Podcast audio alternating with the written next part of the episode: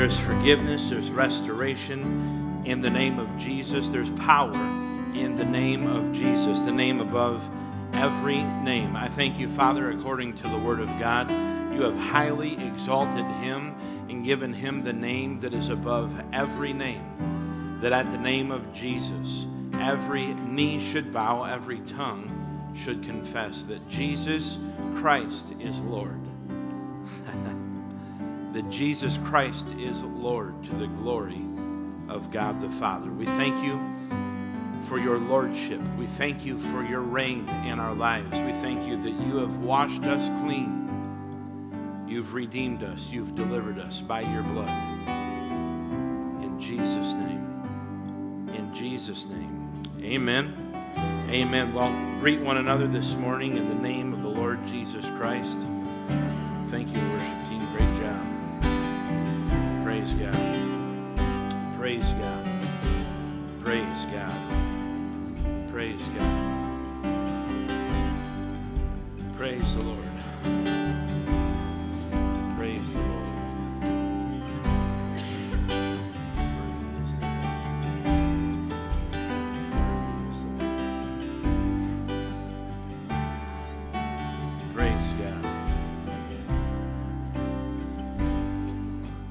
We're going to get into the message here in just a moment, but I was reflecting on 1 Corinthians chapter 6. The Apostle Paul is making a statement here, and it's by the Holy Spirit. He says, "Do you not know that the unrighteous will not inherit the kingdom of God?" He says, "Don't be deceived. Neither fornicators, idolaters, adulterers, homosexuals, sodomites, nor thieves, covetous, drunkards, revilers, extortioners. None of those people will inherit the kingdom of God." And religion pounds people with this and say, you know what, you're in sin, so you're not going to heaven. You're in sin, you've got this in your life. That's not what the Holy Spirit was saying at all. That's not what the scriptures are saying. The rest of the story, as Paul Harvey used to say, is this: "And such were some of you." Were. Everybody say "were," past tense, were. "Such were some of you." That's past tense, were. What I am or what you are is present tense. Amen? And he says, you were, past tense, washed. You were, past tense, sanctified. You were, past tense, justified in the name of the Lord Jesus and by the Spirit of our God. And because you were washed, because you were cleansed, because you were, amen, sanctified, you have inherited the kingdom of the Lord Jesus Christ. Amen. Father, we thank you for that. We honor you and bless you. We thank you, Father, that we can come before you now in this time where we are learning more of you, learning more of who you are, what you are doing in our lives, what we have, what we can do as a result of our relationship with you. We thank you, Father God, that your word is powerful, it's living, it's alive. We thank you that your word is absolute authority and absolute truth. In fact, we won't even be moved by our feelings. We won't even be moved by our emotions. We won't be moved by our circumstances. We'll be steadfast, immovable, and abounding in truth. It doesn't matter even what our own brain may say to us. Sometimes we exalt the authority of your word above everything in our life. Come on, church. I said we exalt the authority of your word, not our words. Your word, not our thoughts, not our feelings, not our circumstances. We exalt, Father, your word. That's truly living and walking by faith. We exalt your word above everything else, and we give you all permission, authority to function, to move, to minister, to help, to encourage, to lift, to heal, to deliver, to bless, to strengthen, to add to us. We yield ourselves to you. We yield our members unto you as instruments of righteousness. We thank you that you are working in us both to will and to do of your good pleasure. It was for your good pleasure that you brought us into Christ. It was for your good pleasure that you redeemed us from the curse of the law. It was for your good pleasure that you washed us, that you covered our sin and removed it from us. It's for your good pleasure that we have been sanctified. We thank you for it. We thank you for it. We thank you for it in Jesus' mighty name. And everybody said, Amen. Well, welcome to New Creation Church. I know that we're streaming now, and we welcome those who are streaming with us this morning. We're going to do a quick recap, and then we're going to get into the message this morning. We've been talking about the topic of identity. In the first sermon in this series, we dealt with labels that we put on ourselves, labels that people have put on us, labels that Satan has placed on us. But praise God, we found out that first sermon that God has put a label on us. He said through the prophet Isaiah, in Isaiah 62 verse 2, he said, I will give you a new name. It will come from my own mouth. I'll call you out by a different name. Amen. And he puts the name, the label of son or the label of daughter on us. And we walk, as Pastor Dana said, in newness of life. We walk triumphant and victorious in Christ. Amen. Praise God for the reality of the new birth. Amen. The reality of our being born again. And then the next sermon that we discussed, we talked about the two big questions that must be answered in life. The first one is, who is God? And then the other is, who am I? And it's important that we understand we really can't go too far down this road, down this journey of growth and experiencing God and His kingdom until we can honestly answer those two major, major questions. I shared a testimony, and I won't get into it in depth this morning, but basically my first day of my freshman year, my literature teacher told us to pull out pencil and paper and write a 6-page report and title it, Who Am I? And I was so freaked out because I could not answer that question. So I acted out, I lashed out, and I got kicked out. I deserved it. But I couldn't answer that question. I had no idea. And now, later in life, as I walk with the Lord, I think, how my life would have been different had I been able to answer that question. Anybody with me on that? We might not have zigged when we were supposed to zag. We might not have gone south when we were supposed to head north. It could have changed things. But we're not going to dwell on the past. Amen. We're right here today in the present. Our past is washed away. I can't even go back and change what I said a moment ago. It's already out there. It's done. Amen. So we look on. Paul said, forgetting those things which are behind, we look forward to those things that are out there. We press on toward the prize of the upward call. Amen. We just keep moving on and moving on and moving on. And then to know, actually, as a result of our knowing who God is, then we can really discover who we are. And it's important for us to know who God is. It's important for us to know who we are. I'm going to quote A. W. Tozer again. I quoted him in that message, but it says, what comes into our minds when we think about God is the most important thing about us. What comes into our minds when we think about God is the most important thing about us. The history of mankind will probably show that no people has ever risen. No human being, no gatherings of people have ever risen above its religion. And man's spiritual history will positively demonstrate that no religion has ever been greater than its idea of God. We have to answer the question, who is God? It only becomes effective when we know who God is. Amen? So worship is pure or it's base as the worshiper entertains a high or a low thought of God. For this reason, he says, the gravest question before the church is always God himself. Who is God? Who is he? Who is he to you? Who is he to me? Who is God? He says, and the most portentous fact about any man is not what he at a given time may say or do. The most prominent, important fact about human being, about any man, is not what he may say or do at a given time, but what he in his deep heart conceives God to be like. It's not about our actions. It's about, is God angry with me and judging me, or is God loving and showing mercy and kindness toward me?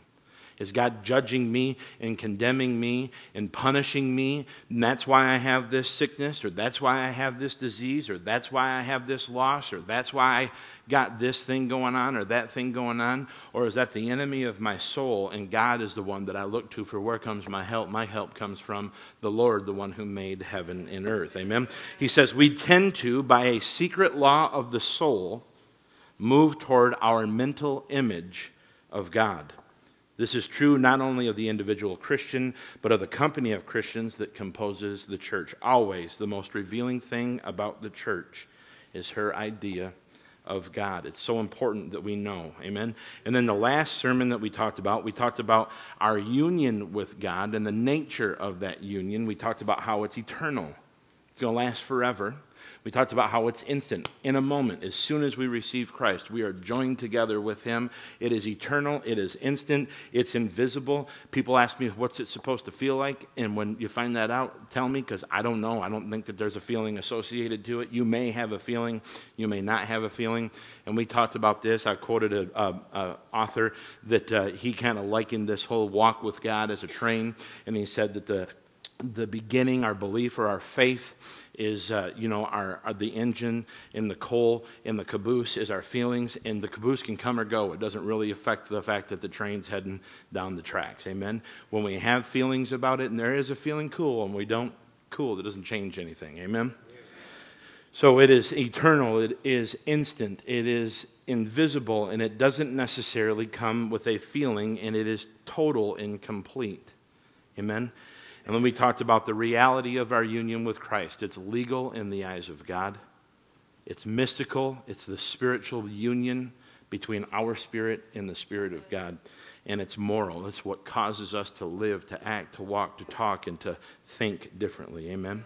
So today we're going to continue in this. If we can just get an understanding of who we are, what we have, what we can do, and even more than that, who we belong to. Amen. Then that'll change everything about what it is that we're trying to do. And it causes us to have this dignity that we're not just trying to be around here eking out a living until we get to heaven. There's something for us to do. There's something for you to do, to press into the kingdom of God and to give away the love and the mercy and the grace of the Lord Jesus Christ. Amen.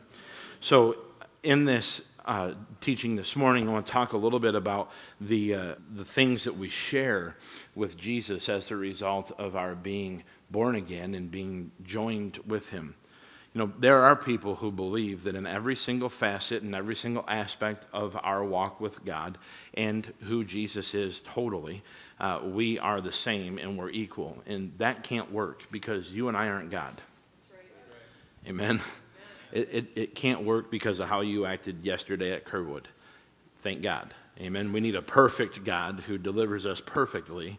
Amen. And a perfect Savior who never died. He sinned. He was tried like we were tried, and He was tested like we are tested, but He didn't fail the test. Amen. And so it's understandable for us to kind of, where's that separate and how does it break up? So we have to look at the human nature of Jesus. Jesus is 100% human being, and He is 100% God. He is an absolute walking contradiction of terms. You can't be more than one thing 100%, but He's both 100% fully man and fully God. Every single aspect of Jesus' human nature, you and I have the same rewards. We have the same status. We have the same possession. We have the same standing. We have the same glory. Jesus said that if you suffer, well, we suffered. We were crucified with Him. If you suffer, then you'll also be revealed in glory. So we have this same exact position, same exact possession, same exact seating as the human nature of Jesus. Amen. Not the deity, because we're not God, but in the humanity. And so it's important also, and as we go through these things, and I certainly do not have time to get into this morning, and you should say, thank God.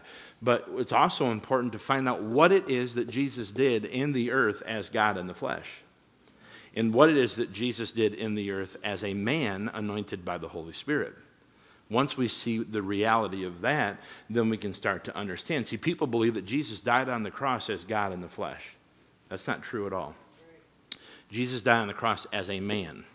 It would be unjust and unfair if God came to die on the cross. It had to be a man. It had to be a human who was touched with the feelings of our infirmities, was tempted in all points as we were tempted but didn't sin. It couldn't just be God coming and doing it. That would have been a violation of God's initial purpose, an initial plan, an initial command. He said, let us make man in our image and in our likeness, and let man have dominion here on planet Earth. I am going to create this thing, and I'm going to hand it over to the control and domination of humanity. And so this fall in Adam gave the authority of the earth. The little g god of this world came onto the scene, took the authority from man. So in order to get this back, God had to send a man. That's why it says that in the volumes of books it has been recorded of me that you would give me a body so I could do your will.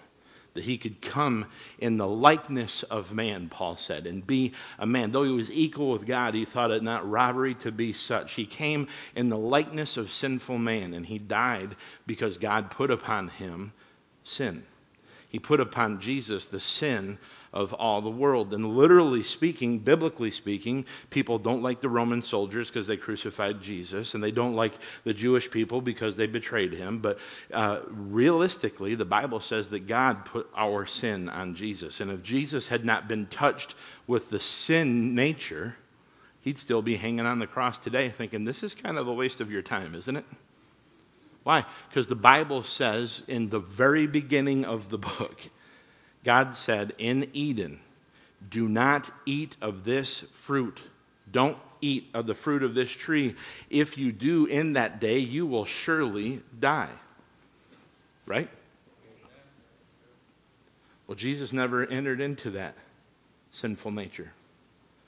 He was born during the time of the law, but he was born outside of the law. He wasn't bound by the law. Paul said he was born under, and that means the time frame, the rule of the law.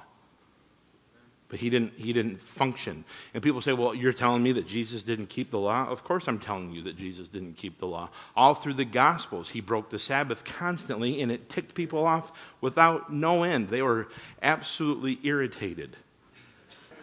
This is what he did, according to the word. Amen? And so we share in his status in God's eyes. We share in his nature in God's eyes. We really do. We share in his possessions in God's eyes. We share in his destiny in the eyes of God. It's so important for us to understand. Turn over to Philippians chapter 3, if you would. You guys doing okay so far? What does this have anything to do with identity? Only everything. Imagine, if you would, a great, great, great, great, great religious leader who is excelled in his religion. He's the greatest mind on earth at the time. He is, according to his own hand, he's a Pharisee among Pharisees. He's a step at least above, maybe even more than a step. One of the most educated people that there is. Gamaliel himself taught him. He was the highest teacher of the law. And this person got the greatest degree, as it were, from the greatest university of his time. He was well-spoken in many different languages. He was blameless concerning 5 books of the Bible. He could quote any of them at any time, and one day he came to himself. That man was Saul of Tarsus. And Jesus met him on the way. And in one moment, Paul says here in Philippians, I took the diplomas from the greatest university. I took my pedigree, born out of the tribe and of the stock, and circumcised the 8th day, and blameless, and a Pharisee among the Pharisees. I took all that stuff and I said, it's rubbish and dung. It's garbage. What are you talking about? Well, it pales in comparison.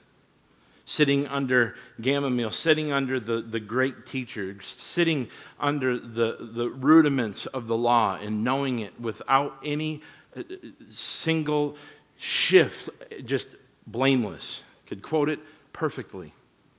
Philippians chapter 3, verse 8, he says, "Yet indeed I also count all things lost for the excellence of the knowledge of Christ Jesus my Lord, for whom I have suffered the loss of all things and count them as rubbish, that I may gain Christ." And not only gain Christ, but be found in him, not having my own righteousness, which is of the law, but which comes through faith, that righteousness which comes through faith, the righteousness that only can come by God through faith. He says, I take all this stuff and I count it as loss. I count it as rubbish. I count it as nothing in comparison when I contrast the excellence of the knowledge of who Jesus is, what Jesus has done, who Jesus is in me. The whole entire idea of the New Testament is whether or not a man, person, gender neutral, is in Christ or not. And Paul uses this term in other epistles, but primarily Paul, 134 to 145 different times we see the writing in the epistles, in him, in whom, in Christ. This whole, the crux of Christianity and your standing with God is, are you in Christ or are you not yet born again? But why? What's the purpose and to what avail? So we can walk into this situation sharing the status that we have with him. Amen? It's important for us to understand that in the eyes of God, according to the human aspect of Jesus Christ, the angels and even demons in hell pay attention to you. You need to know this. It's not because you're super spiritual. It's because they know that greater is he that is in thee than he that is in the world. They know it. They know that's true. They know it's a reality. And so what happens is, as soon as you come into confrontation with some kind of demonic situation, then you send, it's real simple. You just say this, shut up and leave in Jesus' name. You know, if I had to climb to a high place to cast a stronghold down, I'd be messed up. I wouldn't be able to climb to a high place. My back hurts. What do I have to do? I stand right here on planet Earth, terra firma, the earth, and I say, in the name of Jesus Christ, you come down. You get out. I'm not going to go chasing you around. That's not my job. I don't have to go chase you. You have to obey the voice of the Word of God on the inside of me. The Bible says that angels, according to the Word of God, angels hearken unto the voice of God's Word. Amen.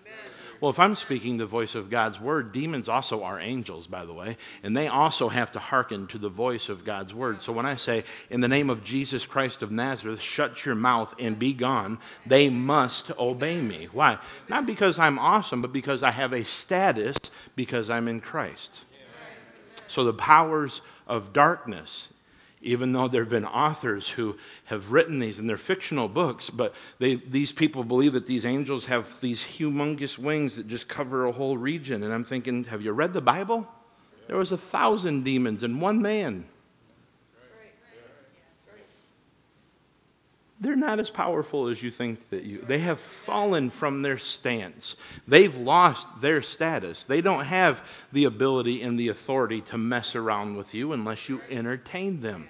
By the way, the Bible says in Romans that we do entertain angels unaware, both fallen and not. They hearken unto the voice of God's word. I have the same status in the eyes of God, and I have the same status in the eyes of the spiritual realm that Jesus has. No one ever backtalked Jesus. He told him, shut up and get out. Jesus didn't sit down on the couch and roll through the psyche and try to figure out at what time did you come in here and what have you been doing since you got in and how long is it going to take you, these processes of deliverance. Where is that in the scripture? That is unbiblical. A process of deliverance? How about this process? Get out. Amen. In Jesus' name. 4 steps. Just a 4-step process. We've made this whole theology out of Jesus asking, who are you? What's your name? So now all of a sudden we've got to do this whole thing where we interview and we find out, what kind of music do you like? What climate do you prefer? No, get out. Be still, shut your mouth, leave, go, in the name of Jesus. I have the same status, as Jesus does. He said, I have been given all authority in heaven, in earth, and under the earth. And then he says, now you go therefore. What does therefore mean? Because I've been given all authority in heaven and earth and underneath the earth. So therefore you go in that same authority. I've deputized you, commissioned you. I've shared my status with you. No, Jesus said, I give you all the power over all of the ability. And no thing shall by any means harm you. Amen. See, this sounds like a stance of dominance. I'm sharing a status with Jesus. Not because of anything that I have done, but because what he has done. This is a stance of dominating authority over all of the ability of the enemy. Right, amen. Jesus said, I give you all power. That word power means exousia. It means authority. I give you all authority over all of the ability of the enemy. And no thing shall by any means. You can tread on serpents. If you take up anything harmful or deadly, he told them in another place, it's not going to hurt you. It's not going to hurt you. Why? Because we're sharing status. Amen? And the best thing that I can say to you today is it's not someday when you get to heaven. It's right now, the moment that you receive Jesus Christ. You can be 3 years old, understand in your heart Jesus is the Son of God. Jesus died on the cross for the sin of the world. I want to be forgiven. I want Jesus. In that moment, that child of God can put all of the demons in hell on the run. Why? Because he shares the same status as Jesus. Jesus has been exalted.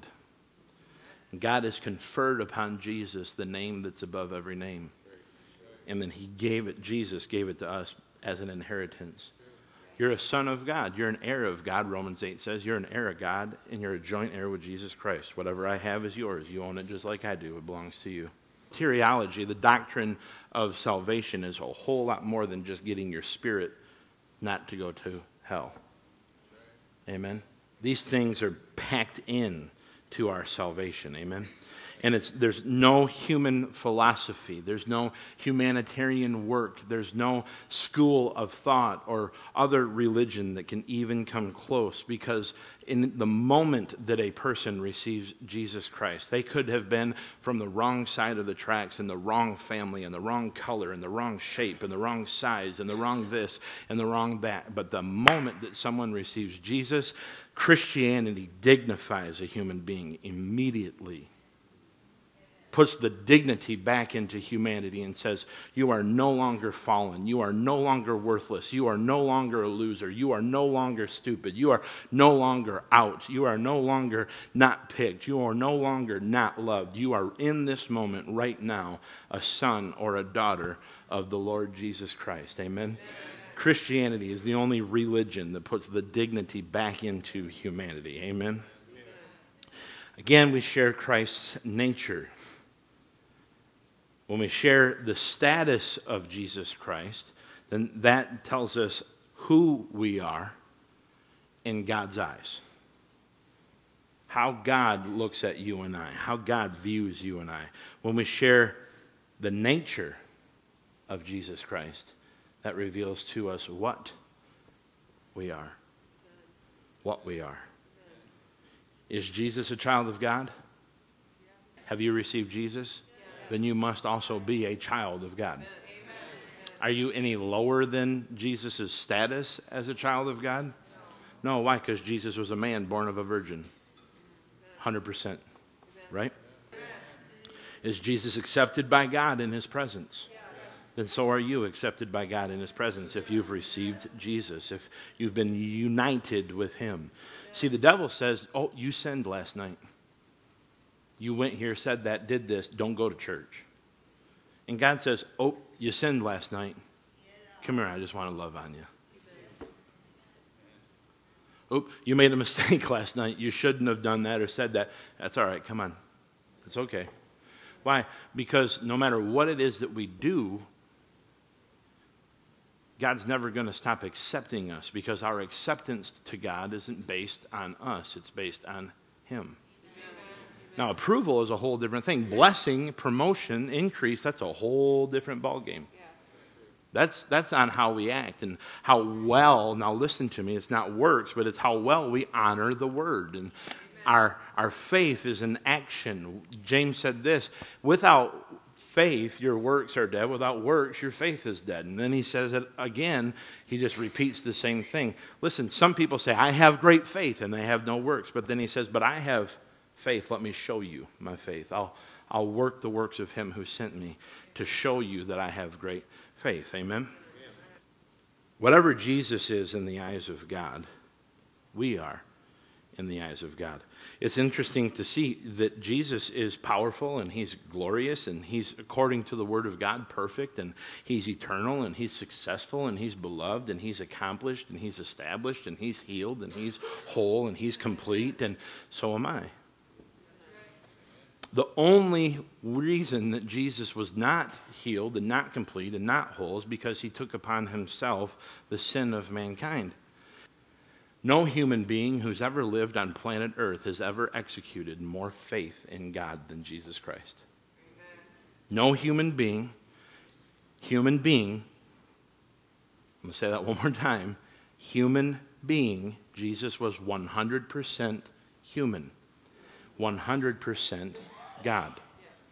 No human being in the history of the world has ever demonstrated or executed more faith in the words that God has spoken than Jesus Christ. Jesus was in perfect fellowship and in perfect right standing and in perfect union, enjoying in heaven a perfect relationship with his Father. And God approached him before the foundations of the world. The pillars were hewn and established. God came to Jesus and said, mankind is going to fall and they're going to need a redeemer. And I'm going to now take that sin that Adam brought into the world, which also brought death. And I'm going to put it on you totally. I'm going to cause you to become sin. Everything that entered into the human race as a result of sin, which would be sickness and disease and discouragement and worry and fret and fear and lack of every kind and poverty and hunger and AIDS and cancer and diabetes and lupus and arthritis and everything that entered into humanity as a result of Adam's sin, I'm going to put it all upon you. You will now become the total sum of the fallen man. And then when I do that, I'm going to kill you. Then I'm going to send you to hell and make you pay for all of the sin that everybody else committed. And Jesus said, right. Right. He said, but don't be discouraged. Don't be afraid. Because Paul said it this way. He was offered because of our offense.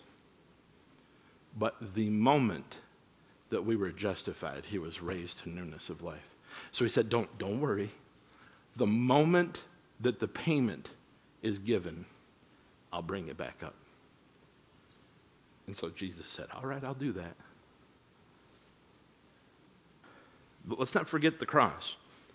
Jesus is hanging there on the cross. He's been whipped, he's been beat, he's been punched, he's been slapped, he's had his hair ripped out of his face, he's had a thorn 1.5 to 3 inches driven into his skull. He's been mocked. He's been tied up and he's been treated worse than a beast. The Bible says that a righteous man would tend to their beast. Not beat a beast. Tend to it. Care for it. Treated worse than an animal. And all the time, Jesus is like, all right, you said this would happen. And that's not even the worst part, by the way, because in that moment, while he was being scourged, while the cat of nine tails was wrapping around his body, and that professional executioner twisted the handle and ripped out chunks of flesh, all that time he was still in fellowship with God. Something happened, though, through the course of what the Catholics call the Passion. There's this thing that actually takes place, and it's the transference of all of my guilt.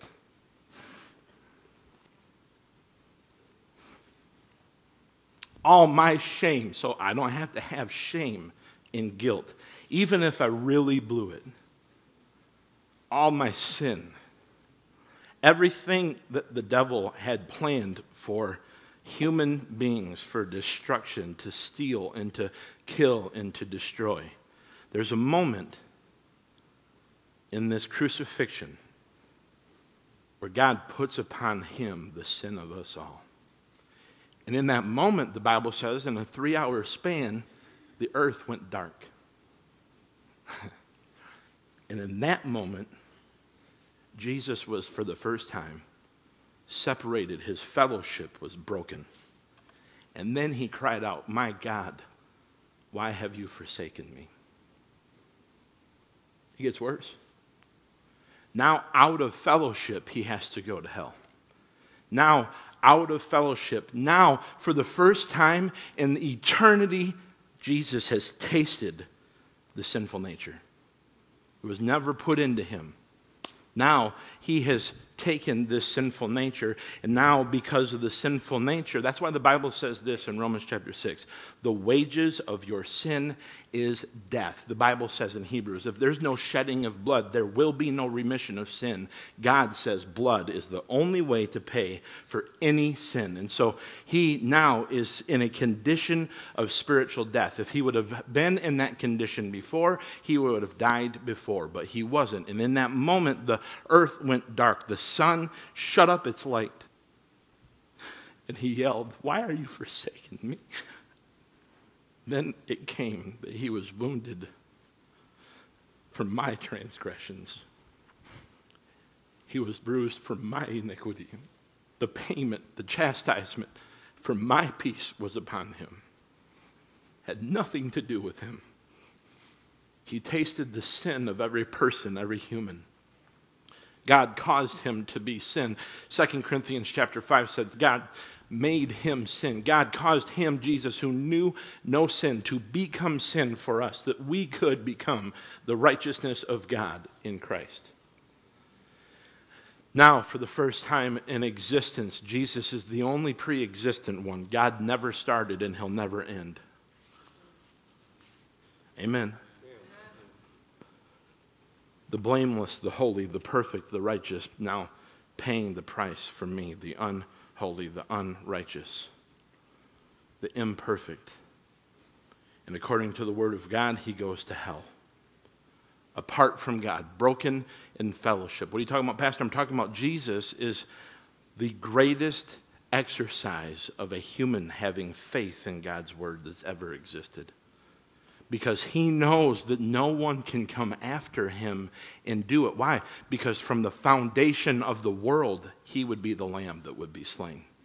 In other words, if this doesn't work, I'm here forever. No one can come after me and do it. It had to be me. It had to be this time. It had to be this moment. It had to be that woman. It had to be this city. It had to be that I went to Egypt. It had to be. For the foundation of the world. So now, if this doesn't work, there's no way out for me. And he said in Gethsemane, "Let this cup pass from my lips. If you would let this pass from me." I think that was just a statement. Because he knew it couldn't. He knew it wouldn't. Apologetics, Jesus created apologetics. He's the greatest scholar that ever existed. Why? Because he is the living, eternal Word. The Word became flesh.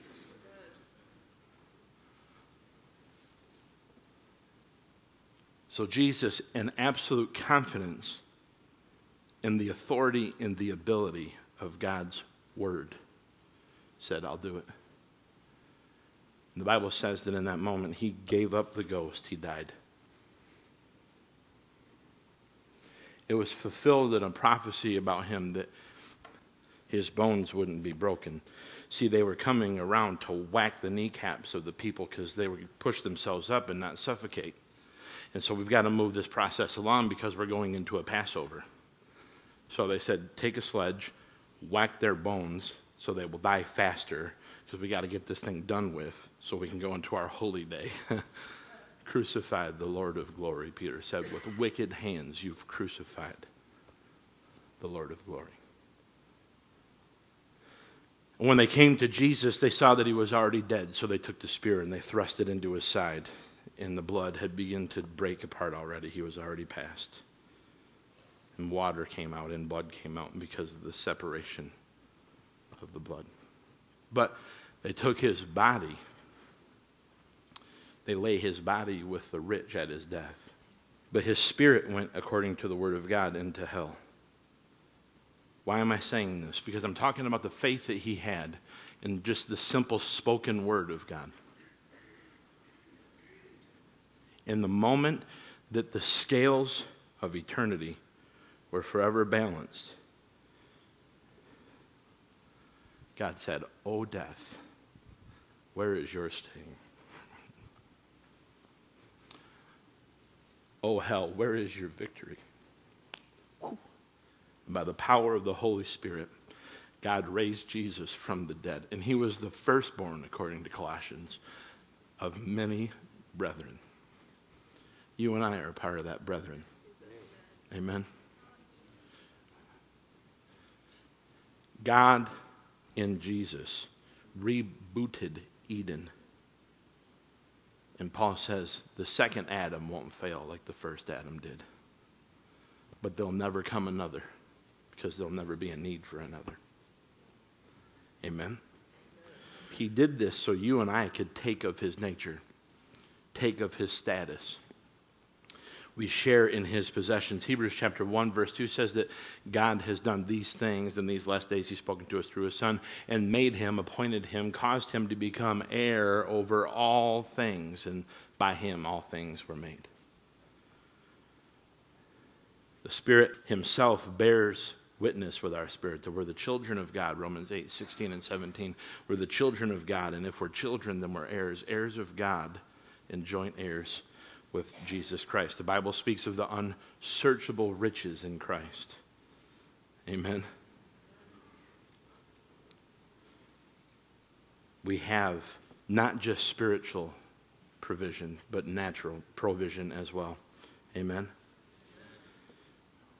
We're as cared for, provided for, and as rich as he is right now, today. One author said, "You're the richest person that you know." You're the richest person that you know. God has put your name and my name right next to Christ's on the title deed of the universe, on the title deed of the earth, and said, "Here you go, you own it, it's yours, have dominion over it." Now, because Adam messed it up, I've got to destroy this guy forever, but we'll just make a new one. We'll just make a brand new one. Amen. We share in his destiny. If you were to go downtown today, get on a train, get a ticket, sit down, the conductor punches your ticket or slides it or scans it, and you sit down. And the wheels start rolling. About 2-3 minutes into the whole thing, you say, "Wait a minute, I want this to go a different way." They say, "There's no steering wheel on this thing, bro. This destination has been pre-established. This train's headed from here to there. And if you don't want to go there, just get on a different train and go someplace else." But the destination is already set. See, so Christians think that they actually have a wheel for Jesus to take. Honey, you don't have a wheel. Where's your wheel? Didn't you know that you died and your life is now hidden in God in Christ? Oh, by the way, your life is not your own. You've been bought at a great price, so glorify God with your body and in your spirit, because they both belong to God. He owns us. He purchased us. If I were to go downtown and say, hey, you know what? I want an elephant ear, and I want some French fries, and I want a cold lemonade, I would take currency out of my pocket, and I would redeem those things with my currency. I would purchase them. They would be mine. I would take them. I own them now. I redeemed it from the one who owned it. I bought it, and now it belongs to me. God's already established your destiny. People are like, I just want to know what my destiny is. Well, look at Jesus.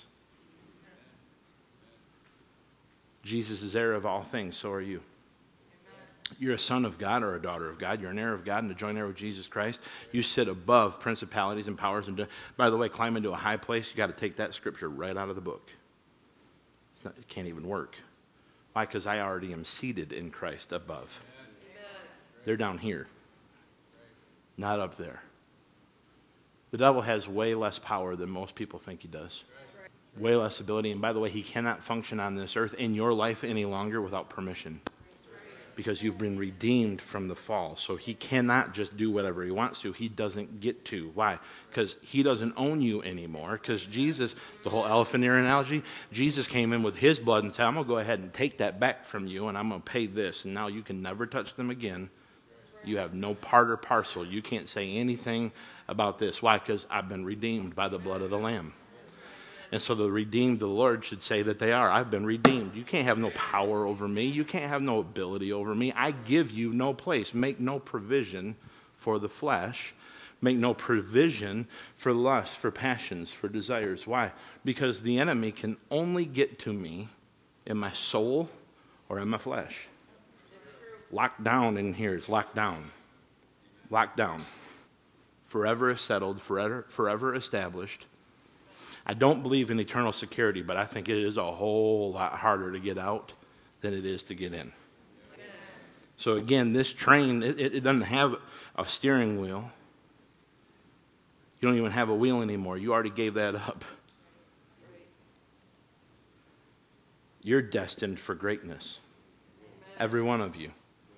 You're destined for life. You're destined for power. You're destined for God. You are God's, as the video was saying, you are God's prized possession. You are now the royal priesthood. You are now a holy nation. You are now a son or a daughter of God. You have a destiny, and it is established, and it is sure. Amen? And God said, I'll put the Holy Ghost in your heart, in your spirit. And that's the earnest. I promise. I won't break my promise. Amen? The destiny.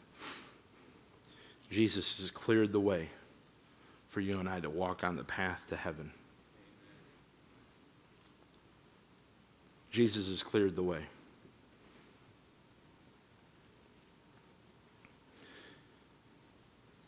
And again, I'm going where he's going. I'm receiving what he's receiving. I'm experiencing what he's experiencing. Amen.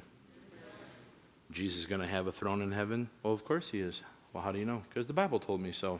Well, where are you going to be? Seated with him at the right hand of the Father. Well, how do you know that? Because Ephesians 2 tells me so, and Ephesians 3 tells me so, and Ephesians 1 tells me so. The Bible told me so. I still think the Bible should be the book for me. Amen. I'm one of those weirdos. I'm seated in him in heavenly places, far above all principality and power and dominion and might and every creepy thing that creeps. Why, I have dominion over it. That's what Genesis chapter 1 says. Amen? Praise the Lord.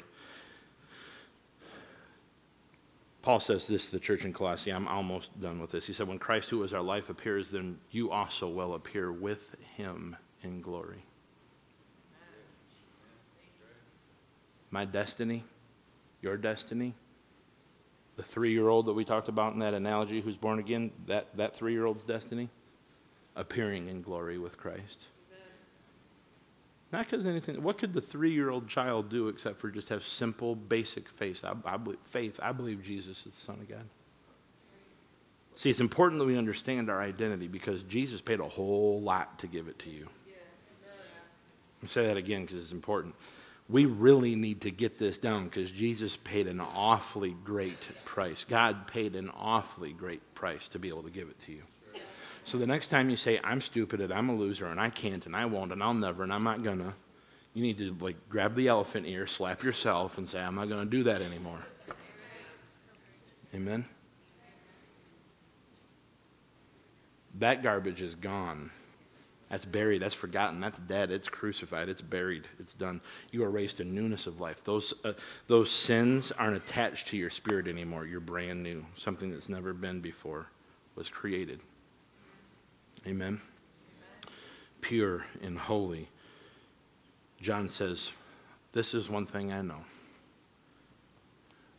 When we see him, we shall be like him. For we shall see him as he is. What, I'm going to be like him? Yeah. Yeah, why?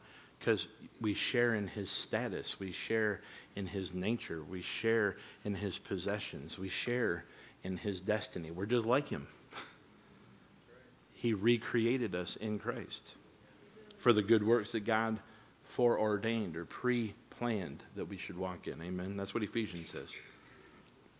The Bible says that we'll be given a crown. Paul said this to Timothy. He said, now finally I'm being poured out as a drink sacrifice. I've fought the good faith. I've run the race. I've finished my course. And he says, the Lord himself is going to give me a crown on that day, but not just me, all of those who have loved his appearing. That's a pretty good deal. I mean, I don't have to be as good as Paul. Why? Because I'm like Jesus. Jesus trumps Paul. People always talk about the wonderful things that these people did. I said, you have the same holy... Because this is what it comes down to. Boy, I just want to have the anointing of Smith Wigglesworth. I just want to have the anointing of Dad Hagin. Boy, I wish I could just have the anointing of Benny Hinn. Honey, you got the anointing of Jesus Christ. Amen. The same spirit that raised him from the dead is dwelling in you. Amen. You want John G. Lake's anointing? Well, he had Jesus' anointing too. The Bible is important. I just want to be like brother so-and-so. Why? No disrespect. These people, John G. Lake and Dad Hagin and Smith Wigglesworth, and I can name you people, I can never even heard of that guy. But these are great people that really serve God and love God. I mean, Paul would definitely be on that list, right? But the Bible tells us that Jesus gave them, his spirit, his anointing. The Bible says in 1 John, you are anointed and have received the anointing of the Holy One. Me, you, usins. I don't want the anointing of another man. I already possess the anointing of Jesus. Now it's time for me to realize it, thank him for it, and begin to release it in my life and in the lives of others. People say, well, you have a deliverance ministry. Did Jesus? Okay, then yes, I do. Do you have a healing ministry? Let me think about that. Did Jesus have a healing ministry? Yeah, he did? Okay, so do I then. Why? Because I'm just doing the ministry of Jesus, who, by the way, was just doing the ministry of the Father. And I'm doing the ministry of Jesus, which, by the way, is the ministry of the Father, with the same power that Jesus did it. I'm just a man. You're just a man. We're just men and women who've been anointed, how God anointed Jesus of Nazareth with the Holy Ghost and power, who went about doing good and healing all those who were oppressed of the devil, because God was with him. That's just me and you. That's where we live. That's where we eat. Jesus didn't work miracles as God in the flesh. Jesus worked miracles as a man. Jesus told us, you go do the same things I've done, you go do them. That would be unfair. None of you in this place are God. I checked. I'm not God. I checked.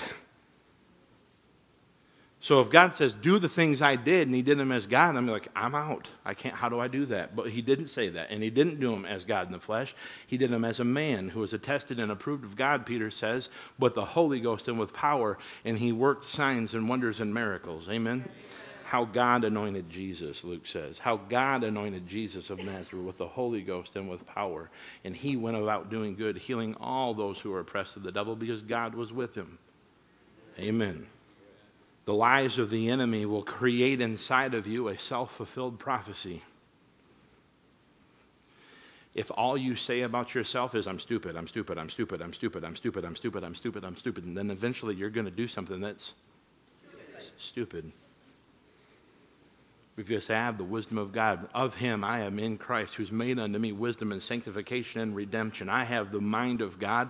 I have the mind of Christ. The creative power of God is working in my brain. I don't have the mommy mush brain. I don't have the burnout brain. I don't have the trash brain. I have the mind of Christ. He's renewed my mind, amen, by the washing and regeneration of the Spirit and the Word of God. My mind is renewed. My spirit has been restored in right standing with God. I can remember. I can recall. I can declare. Why? Because the power of the living Christ is working on the inside of you, and it's thrilling your body. The Bible says that we should pray in the Holy Ghost because that power of the Holy Spirit quickens our mortal bodies. Quickens our mortal bodies. I have strength, I have recall, I have memory, I have comprehension, I have retention, I have strength, I have peace, I have joy, I have provision. Why? Because I'm hooked up to Jesus and Jesus does. There's no deficiencies in him. Why? Because we're complete in him who is above all. Colossians chapter 2, verse 10. He says that we are complete in him. We're complete in him. Think about that. Is there something in your life, something about you, some insecurity, some inconsistency that is just, if I could just change this one thing, not what the number on the scale says, or how your body looks in this outfit or that clothing, or I wish I could have blue eyes or blonde hair. But something about the real you that you would look at and you'd say, well, that's incomplete. That's broken. That's flawed. Maybe it's how you view yourself. Maybe it's how you view others. Maybe you've listened to the lie, swallowed the pill, believed the lie. I have good news for you today. The Bible says in Colossians chapter 2, verse 9, for in him, Jesus, dwells all the fullness of God bodily, and you are complete in him, who is the head of all principality and power. The fullness of the Godhead dwells in Christ. Where do I dwell? Am I in Christ? And by nature of my union with him, all of the fullness of the Godhead dwells on the inside of me. God has made his permanent residence in me. Peter says it this way, that we have been being built by God into a spiritual edifice, that we would be able to make, to offer spiritual sacrifices acceptable to God. God's on the inside of you and I, and he's building us into a house. Amen? So that thing that you're thinking about that feels incomplete, that feels inconsistent, that one thing, man, if I could just change this one thing. Well, it can change, and it has to change because of your new nature. I said it can change, it has to change because of your new life. All those things that happened to you before you were born again, they're all gone. God's just waiting for you to catch up with him and forget about it. I said, they're all gone. God's just waiting on you. Hey, child, come on up here. Just forget about all that stuff. I did. The abuses, God hasn't forgotten about those. He comforts you. He's the God of all comfort. He's the Father of all mercy and the God of all comfort. And he comforts us so that way we can comfort others with the comfort wherewith we've been comforted. So he doesn't forget about the abuses. He doesn't forget about the mistreatings, but he forgets about your failures, your missteps, your sins, your inconsistencies. He just remembers them no more. And then he says, why don't you do the same thing? Just let it go. So if some failure, some sin, some mistake causes you to feel like you're something other than you are, then it's time today to just lay it down. Well, what does that mean, Pastor Brian? That means in your mind, take it to the foot of the cross. Set it down before God and say, Jesus, I feel this way about myself. I feel like as a husband, I'm basically worthless. As a father, I'm basically, as a mother, as a wife. I feel like as a this or as a that, I'm basically helpless and worthless. And I feel like I can't do anything right. And anytime I try to get ahead, it seems like I always fall back 5, 6, 7 steps because this thing keeps limiting me. And this thing keeps holding me back. And this thing keeps tripping me up. So just take it to Jesus and say, I'm not this thing. This event, this failure, this sin doesn't define me.